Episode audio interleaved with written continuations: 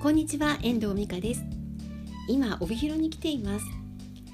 今日はえっとお昼過ぎに札幌の自宅を出まして2時過ぎにあの帯広に着きました。札幌からだいたい200キロくらいの距離ですね。で道東道を通ってえっと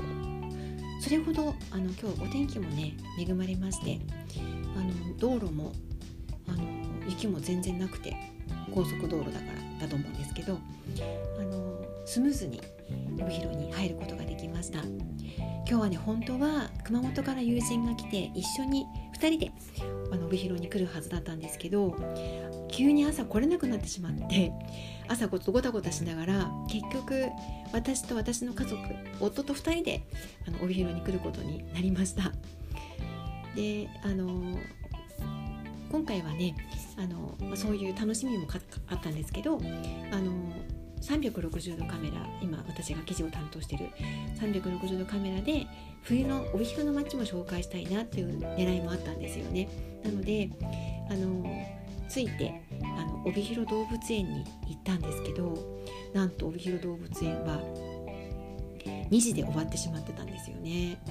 あのあらかじめ Google で調べたんですけど16時まで営業って書いてあったのであの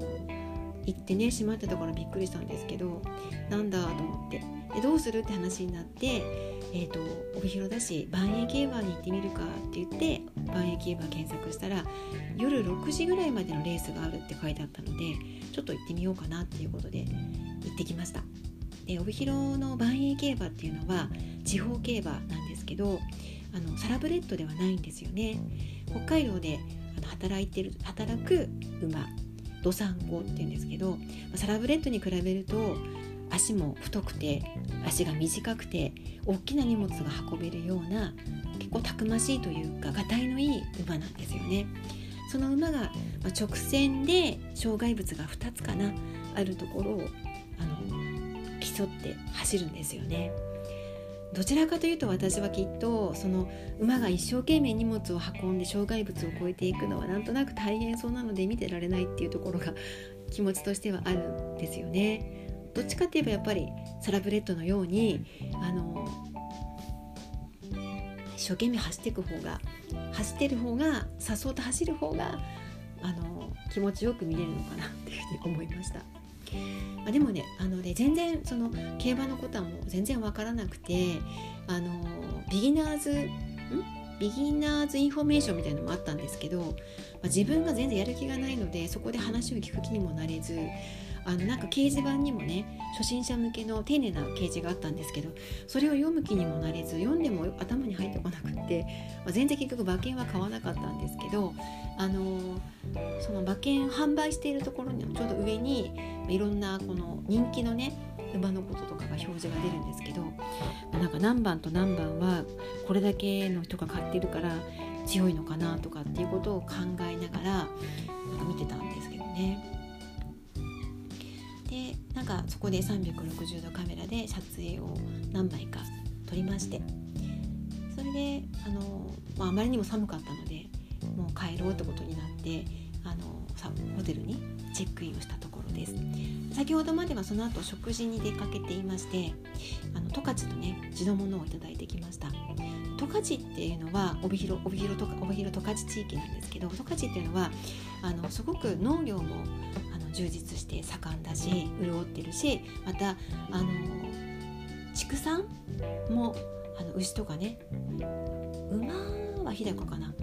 畜産牛とかねもうすごくあの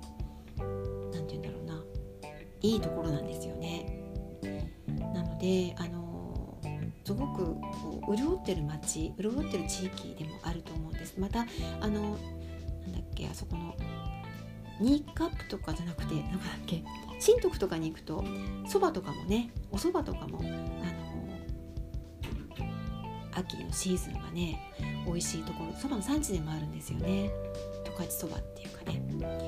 なんかそういう地域でもあるのであの他にもね美味しいスイーツとかもあるし、まあ、豚丼も有名だしあのチーズとかもね有名だし本当に潤ってる地域なんですよね。なかなかいいとこなんですけどそこでは今日はえっ、ー、と十勝のお肉とあと十勝のお野菜とあとなんだっけな。そんな感じかな。なんかいただいてあのホテルに戻ってきたところです。で今日は面白いんですけどあともともと友達と2人で来るはずだったのであのシングルルーム2つ取ってたんですけどね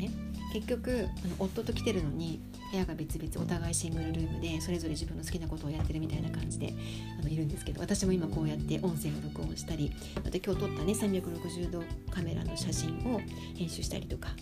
してる感じで好きなことやってる感じですね。でこれからちょっと温泉に行こうかなって今思ってるところです。明日は朝早く起きてあのあるものを見にってくる予定です。そこでも360度カメラで撮影をする予定ですのであのなんか記事でねご紹介できるといいなっていうふうに今考えているところです。